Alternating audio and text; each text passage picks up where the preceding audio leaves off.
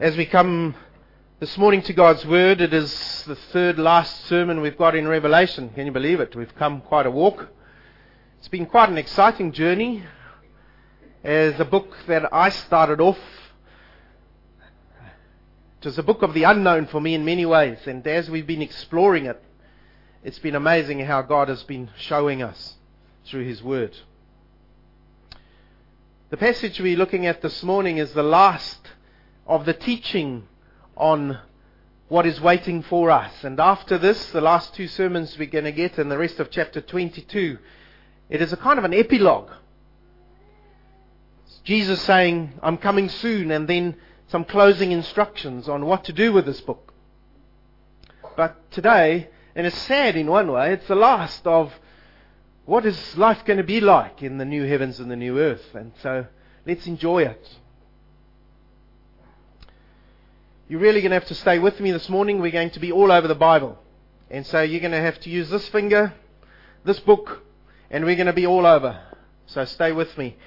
Our open readings, opening readings are going to be four different readings, one in Genesis. And so we're starting in Genesis this morning. Genesis chapter 2, verse 8 to 17. Genesis chapter 2, verse 8 to 17. And the picture we're going to see in Revelation today is of paradise restored. And so we need to start with what the problem was.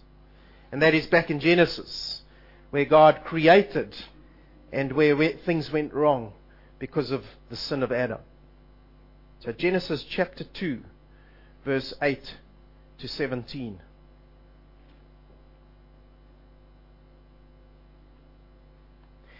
And the Lord God planted a garden in Eden, in the east. And there he put the man whom he had formed. And out of the ground the Lord God made to spring up every tree that is pleasant to the sight and good for food. The tree of life was in the midst of the garden, and the tree of the knowledge of good and evil. A river flowed out of Eden to water the garden, and there it divided and became four rivers. The name of the first is the Pishon. It is the one that flowed around the whole land of Havilah, where there is gold. And the gold of that land is good. Bdellium and onyx stone are there. The name of the second river is the Gihon. It is the one that flowed around the whole land of Cush. And the name of the third river is the Tigris, which flows out of Assyria. And the fourth river is the Euphrates. The Lord God took the man and put him in the Garden of Eden to work in it and keep it. And the Lord God commanded the man, saying, You may surely eat of every tree of the garden, but of the tree of the knowledge of good and evil you shall not eat. For in that day you eat of it, you shall surely die. The literal translation of that is, You dying, you shall die. Think of that phrase. Now let's see how things progress. The prophet Ezekiel explained way back in the Old Testament of that day which would come when God would recreate what had gone wrong. So in Ezekiel chapter 47, verses 1 to 12, we read about that. Ezekiel chapter 47, verse 1 to 12.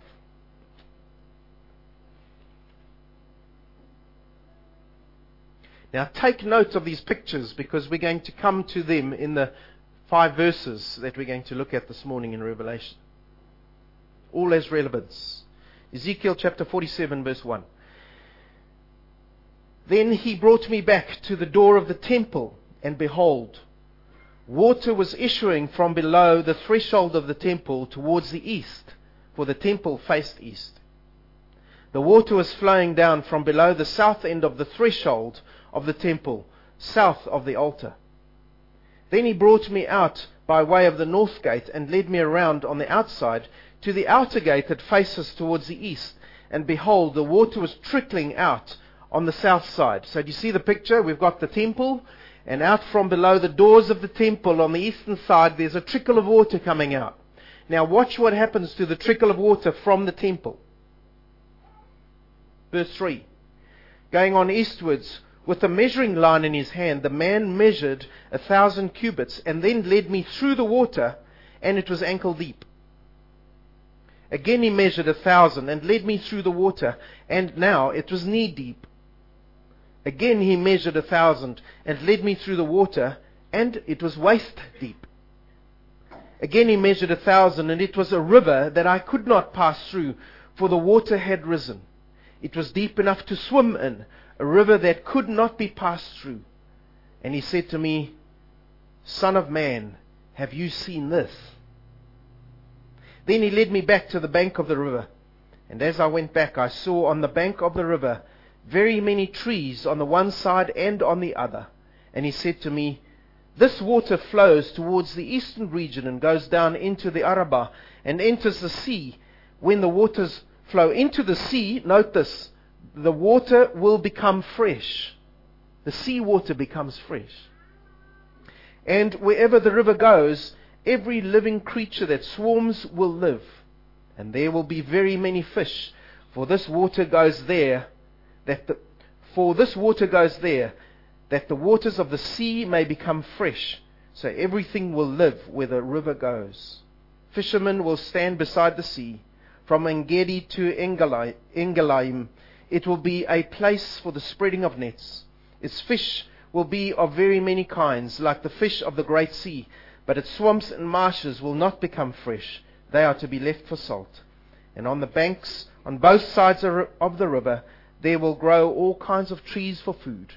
Their leaves will not wither, nor their fruit fail, but they will bear fresh fruit every month, because the water for them flows from the sanctuary. Take note.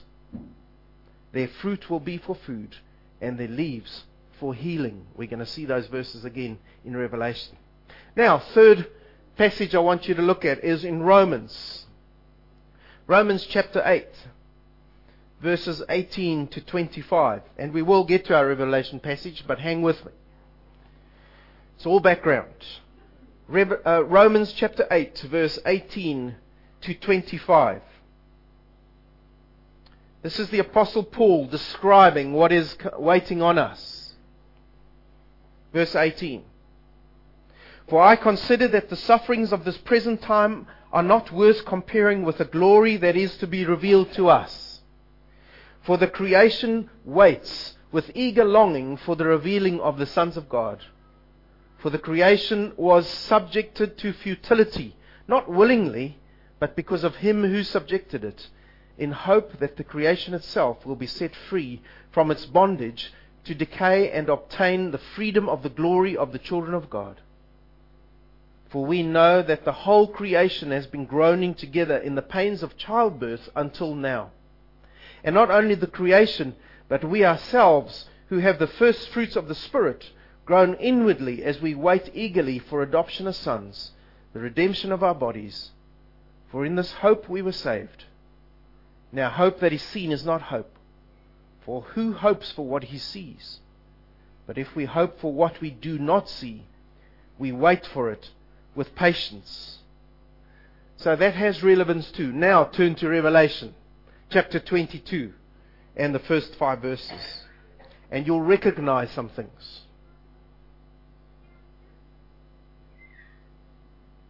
Revelation chapter 22. Then the angel showed me the river of the water of life, bright as crystal, flowing from the throne of God and of the Lamb through the middle of the street of the city. Also, on either side of the river, the tree of life, with its twelve kinds of fruit, yielding its fruit each month. The leaves of the tree were for the healing of the nations. No longer will there be anything accursed, but the throne of God and of the Lamb will be in it, and his servants will worship him.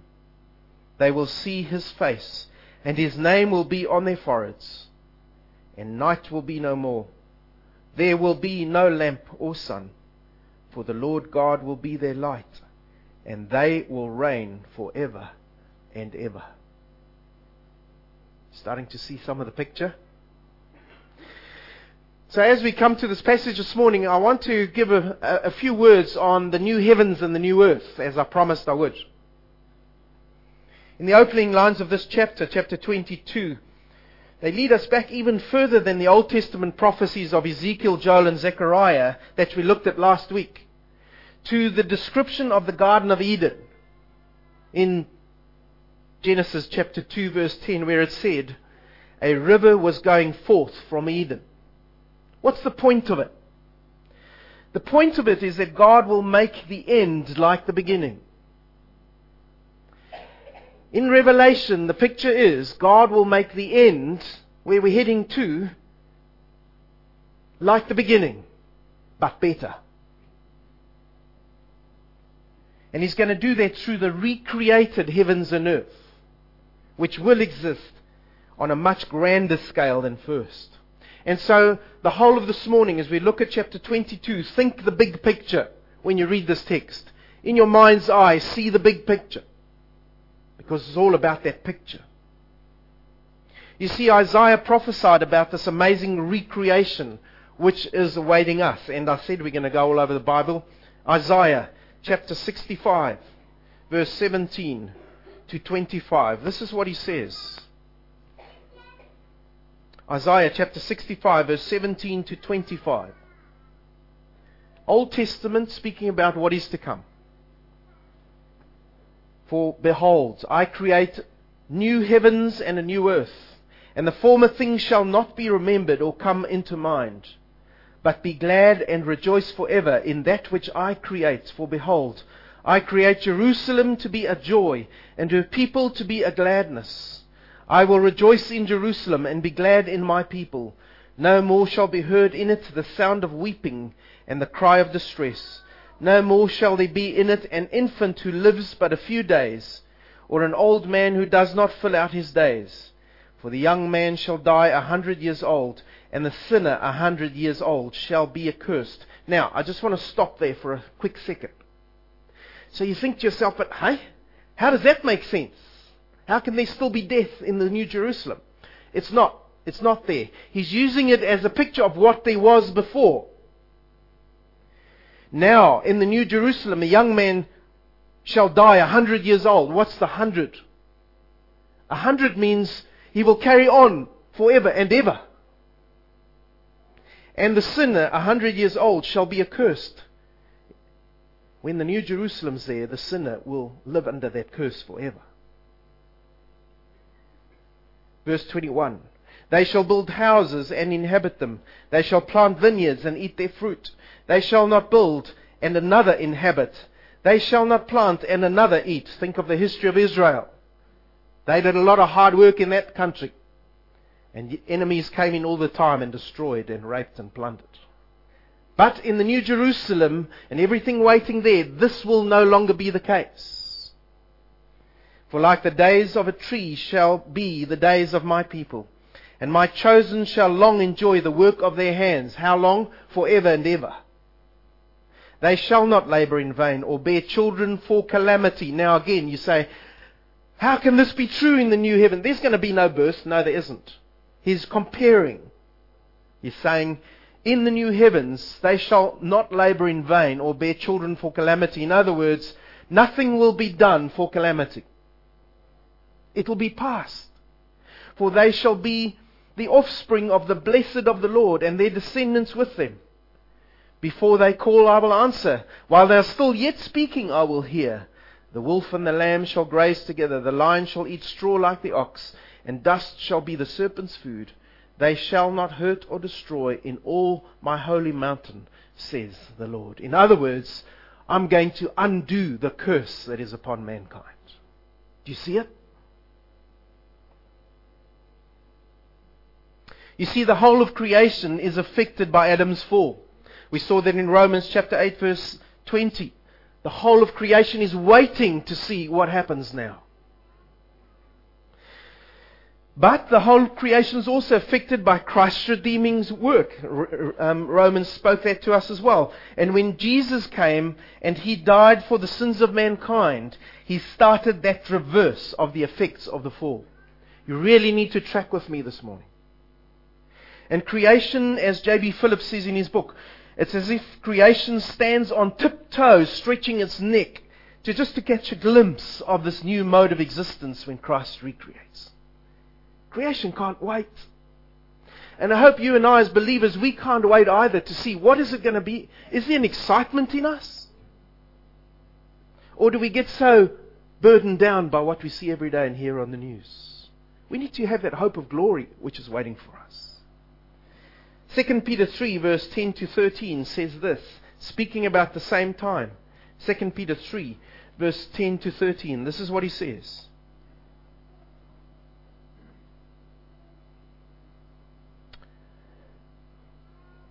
Hang on, I'm in 1 John. 2 Peter 3, verse 10 to 13. But the day of the Lord will come like a thief, and then the heavens will pass away with a roar, and the heavenly bodies will be burned up and dissolved, and the earth and the works that are on that are done on it will be exposed. You see, that's speaking about this recreation and how it's going to work. The Lord says through the Apostle Peter, I am making all things new. Revelation chapter 21, verse 5. So that's this new heavens and the new earth.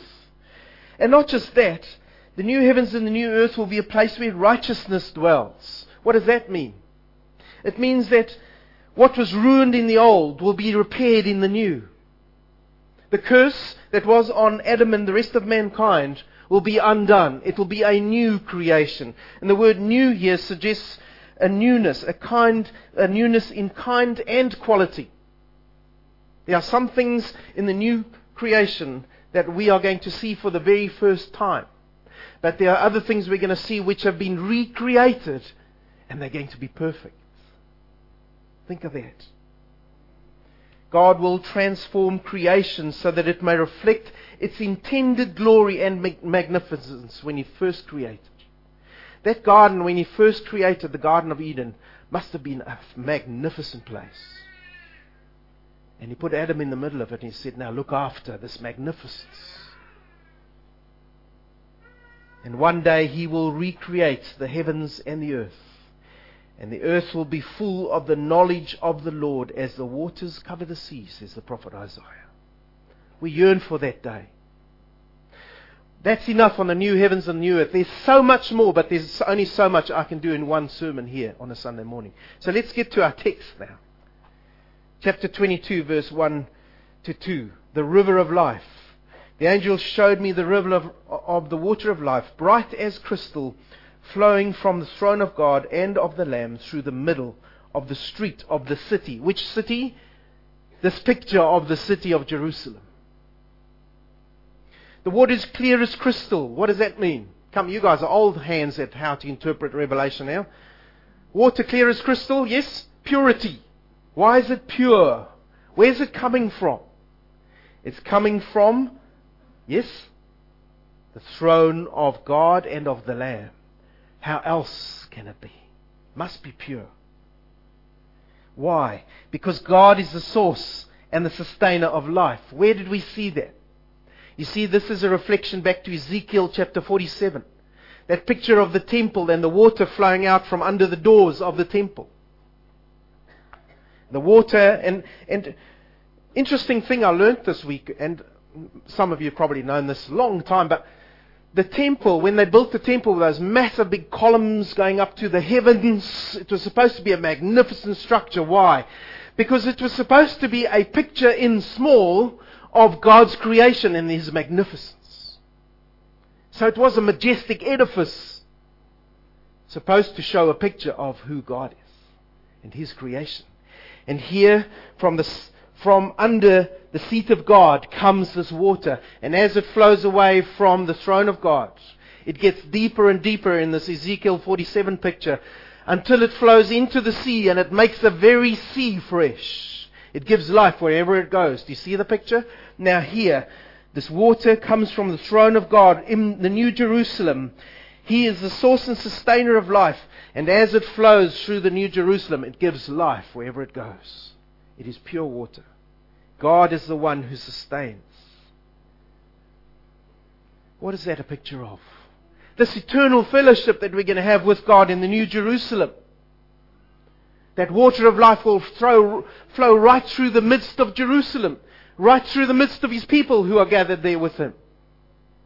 We will have this ongoing life with God. Do you see what He's saying?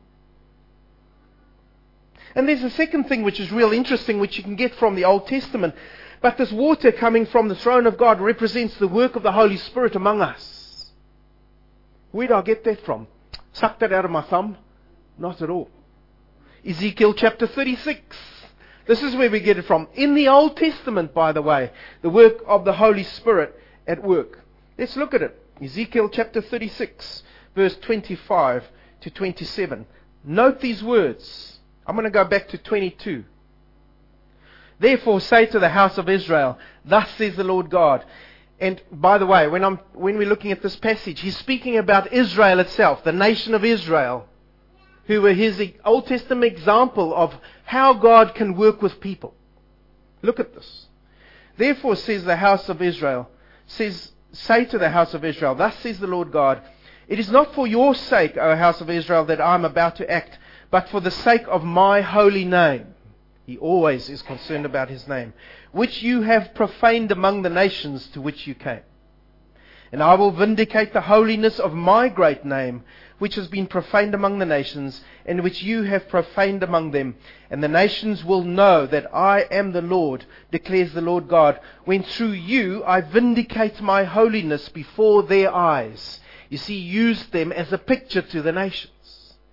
I will take you from the nations and gather you from all the countries and bring you into your own land. I will sprinkle clean water on you. Now note the picture here. I will sprinkle pure water on you. The water which comes from the throne of God.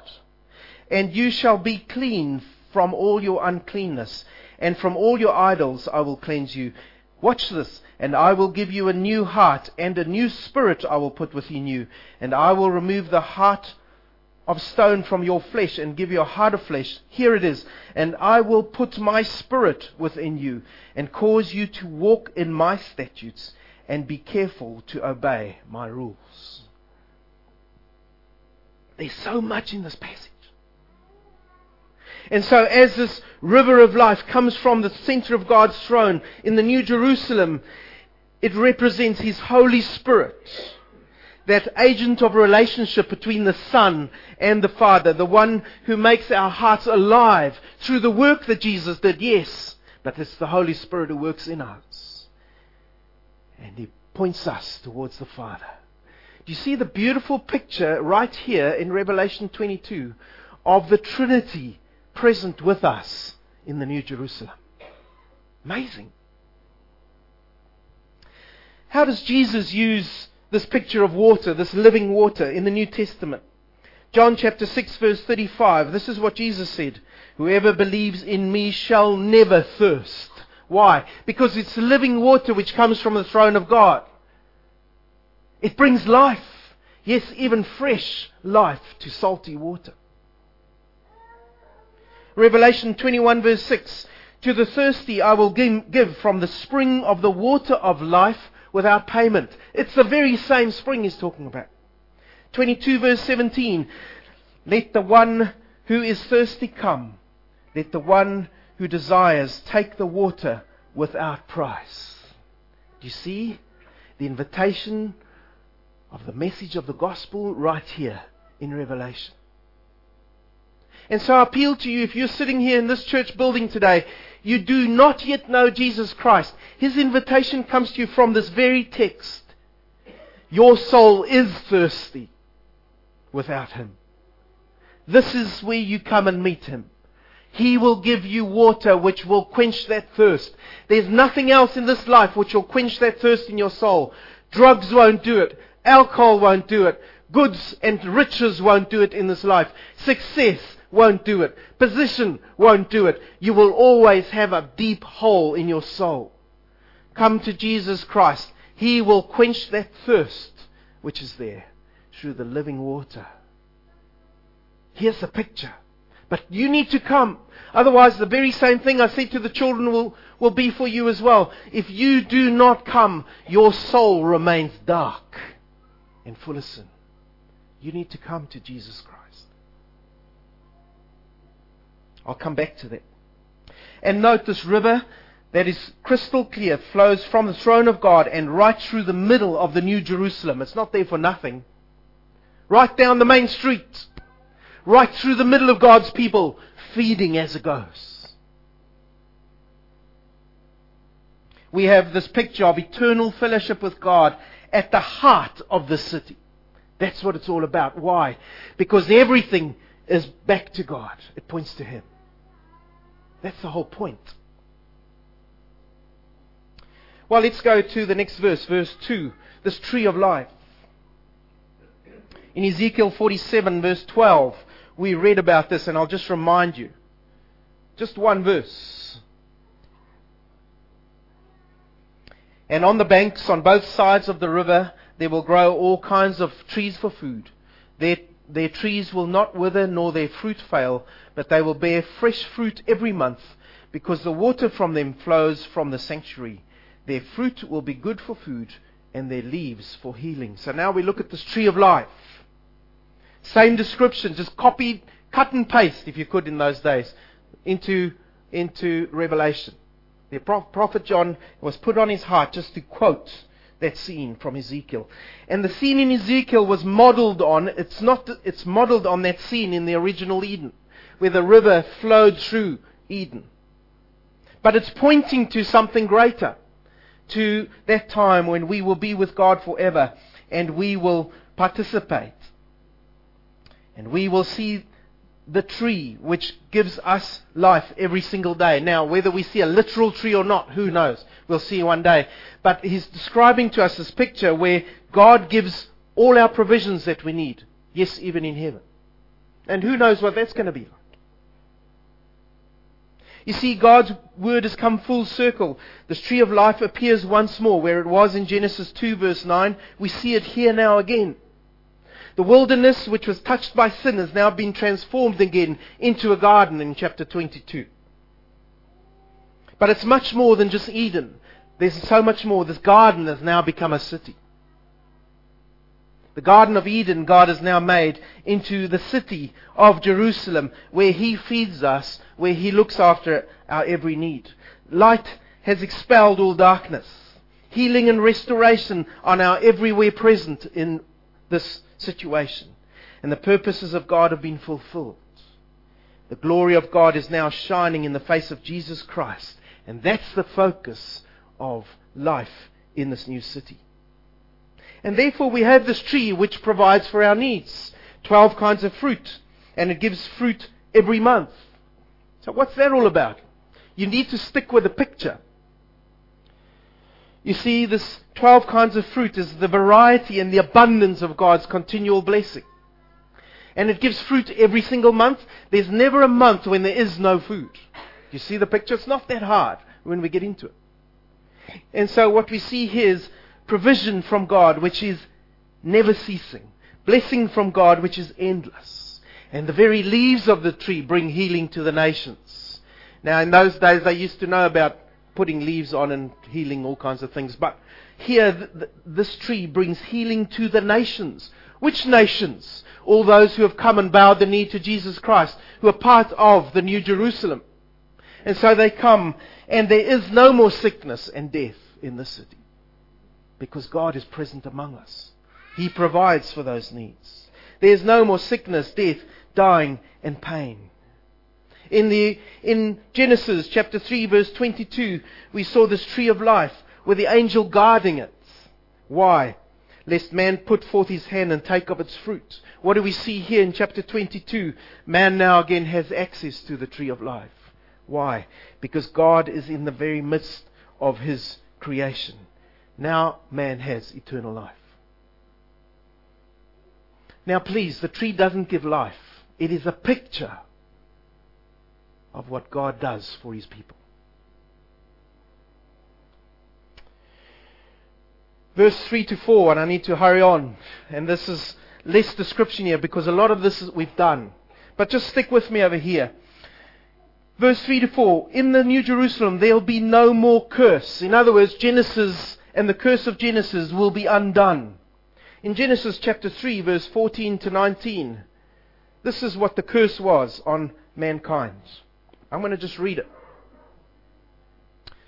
The Lord God said to the, t- to the serpent, Because you have done this, cursed are you above all the livestock, and above all beasts of the field. On your belly you shall go, and dust you shall eat all the days of your life. I will put enmity between you and the woman, and between your offspring and her offspring. He shall bruise your head, and you shall bruise his heel. To the woman he said, I will surely multiply your pain in childbearing.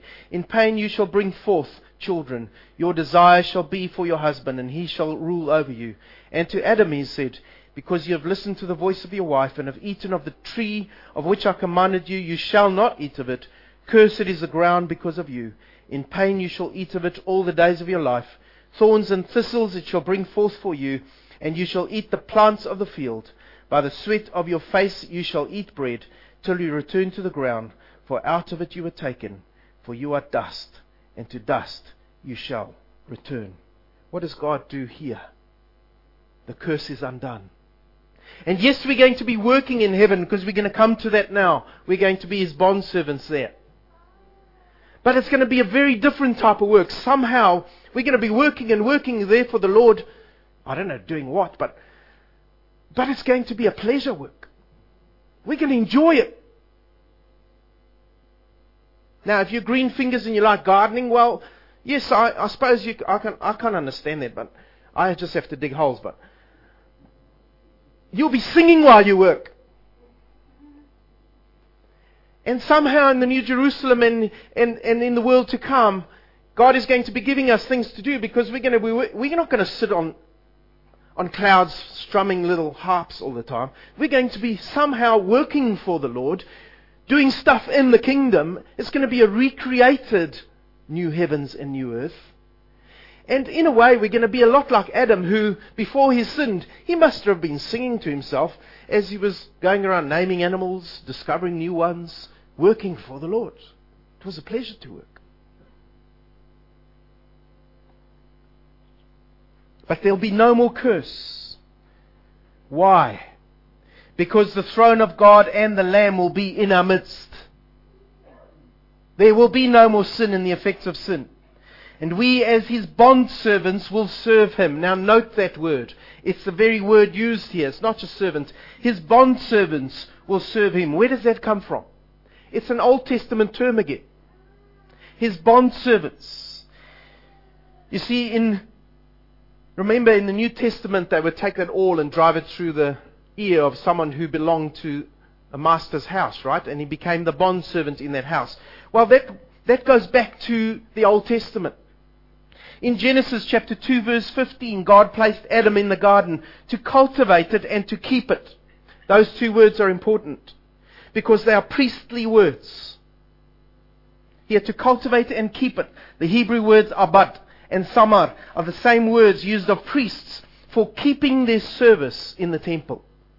Priests had many jobs in the temple. They had to keep the candles going. They had to keep things clean. They had to keep things purified before the Lord. They had to serve in the temples of the Lord. They were his bond servants in that place. Now, in the New Jerusalem, we will be the bond servants of the Lord. We will serve in his temple. In which temple is that now? In his new recreated heavens and earth. We will be put there because the first Adam failed. And God will have us serving him as his bond servants in that place. Why will we do so? Because we will see His face before us all the time. We will no more flee from God as Adam did way back in Genesis when he had sinned. Remember, he tried to hide from God. What a futile exercise. The God who can see everything.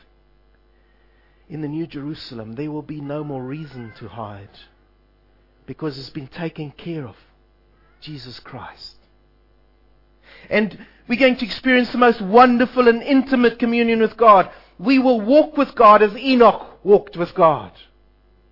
We will be the friend of God as Abraham was called the friend of God. That's the relationship we'll have with God. We will see Him face to face. Why? Because His name will be on our foreheads. The last section of that verse. His name will be on our foreheads. Again, it's a temple picture. We saw that in Revelation chapter 3, verse 12 to 13. where the Lord says, and I better not quote, I better quote correctly here. Revelation chapter 3, verse 12 to 13. Just listen to this. The one who conquers, I will make him a pillar in the temple of my God. Never shall he go out of it. And I will write on him the name of my God, and the name of the city of my God, the New Jerusalem, which comes down from God out of heaven, and my own new name. You're going to get three names. You're going to have to have a broad forehead like mine. He who has an ear, let him hear what the Spirit says to the churches. You see, you see what he's doing here? When we are in the New Jerusalem, working for the Lord as his bondservants, his very name and the city's name will be on our foreheads and the new name that God will give us. We will be completely owned by him. We will be his bondservants, serving in his temple. And why his temple? Because God and the Lamb are the temple. We will be serving him directly.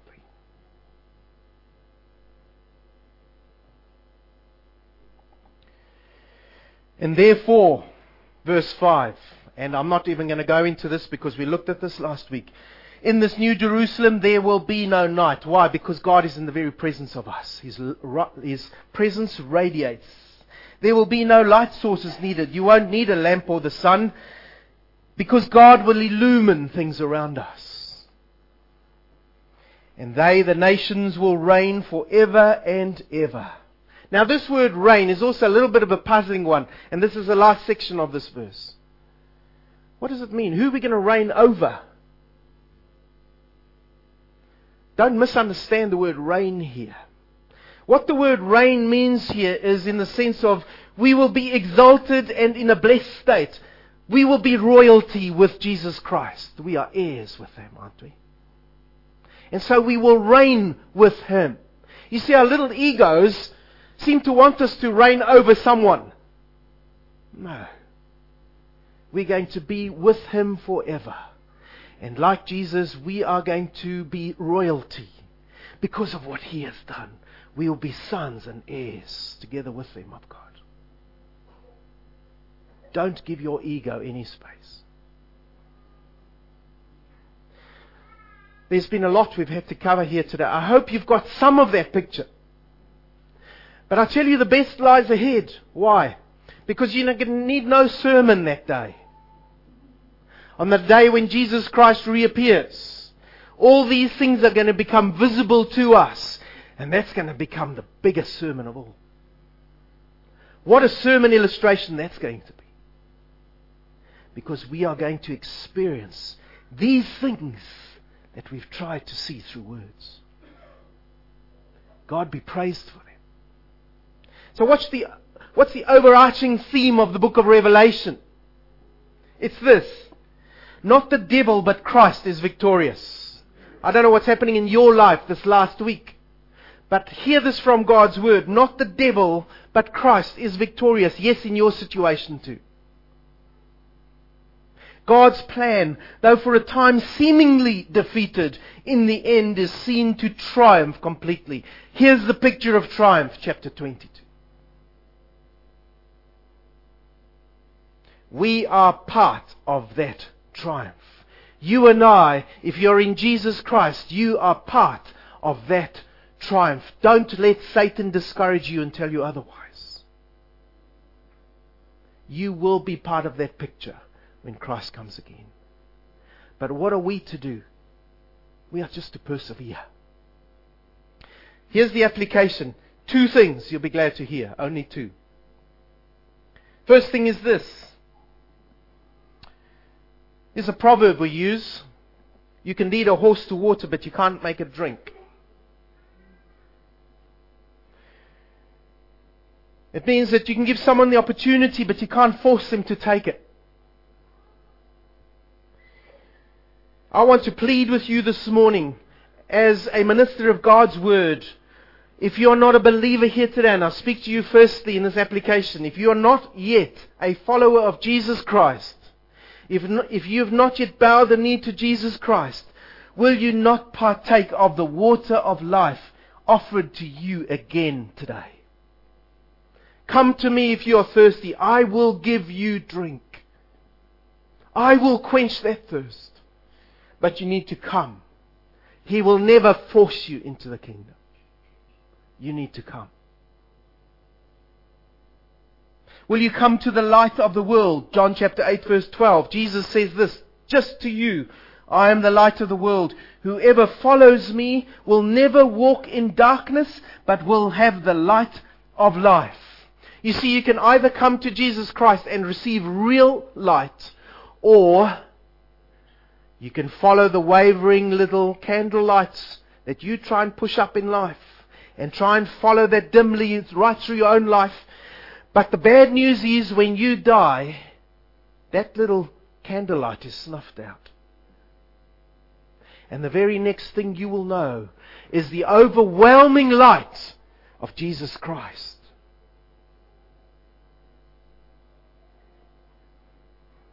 And it'll be light so bright that it will expose your sinful soul before Him. And then you will be faced with a darkness so dark when you realize that you have the rest of eternity without God in the thick darkness of His judgment. Light and dark, would you not come while there is still time? Come to Jesus Christ, drink from Him, come to the light, and have life. Why would you perish in darkness? And then, secondly, for you as believers here today, and there's many of you here, here's some hope from this passage for you. Revelation chapter 7, verses 15 to 17 says this to you and I this morning. Revelation chapter 7, verse 15 to 17. This is what it says to us. Therefore, they are before the throne of God, and they serve him day and night in his temple. He who sits on the throne will shelter them with his presence. They shall hunger no more, neither thirst any more. The sun shall not strike them, nor any scorching heat. Why? For the Lamb in the midst of the throne will be their shepherd, and he will guide them to springs of living water, and God will wipe away every tear from their eyes. I'm going to read that again, but we're going to put you in there, and me. Therefore, we are before the throne of God, and we serve him day and night in his temple. And he who sits on this throne will shelter us with his presence. We shall hunger no more, neither shall we thirst any more. The sun shall not strike us, nor any scorching heat, for the Lamb in the midst of the throne will be our shepherd.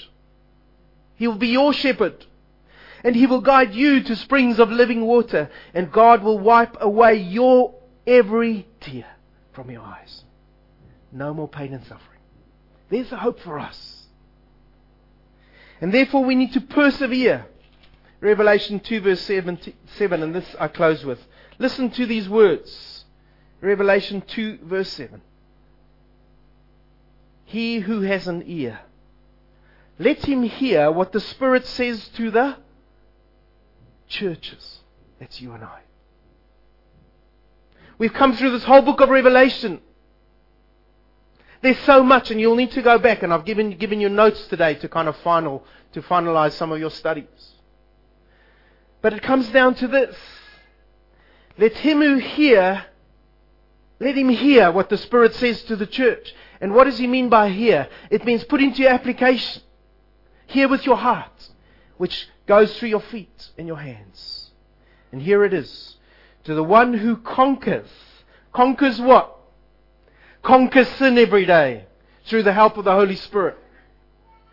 To the one who conquers, I will grant to eat of the tree of life. You will be with God forever, being provided for by Him, which is in the paradise of God, in the new creation which He will bring about. I pray that this book of Revelation has been an encouragement to your soul. It hasn't just been a puzzlement to your mind, but you've been encouraged by it. And I pray that will translate into the hope that you live through your life every single day as you interact with unbelievers around you. May that hope radiate from your life. May they see there is a hope to be found in Jesus Christ. Why? Because this person can go through the ups and downs of life, and yet somehow they seem to come out of it. And they're still speaking about God and the hope that's to be found in heaven. That's supernatural. I pray that God will use you and that many will be affected by your life till Jesus Christ comes and by his help and the Spirit's help who is inside of us. Amen. Lord, our Heavenly Father, thank you for the privilege we've got that you've given us your very breathed out words. And part of those words were these visions that you gave to the Apostle John of when you will come again and that world which you've created, which you will have us being part of. Thank you for the hope that is to be found in Jesus Christ. And Lord, I pray that for each of these things, that this truth will become a reality. It may not just become something we read about in Revelation and then close the Bible and we kind of get on with life. But Lord, may these truths become a reality in our lives. May we know that Jesus lives in me, the hope of salvation, and I have that hope to give to the nations, that they too may see that there's hope for them. Life to be found in Christ Jesus. Help us to persevere through whatever comes our way because we know that the future is held by Almighty God, the God of the armies, God Jehovah. Thank you, God, for who you are. Amen.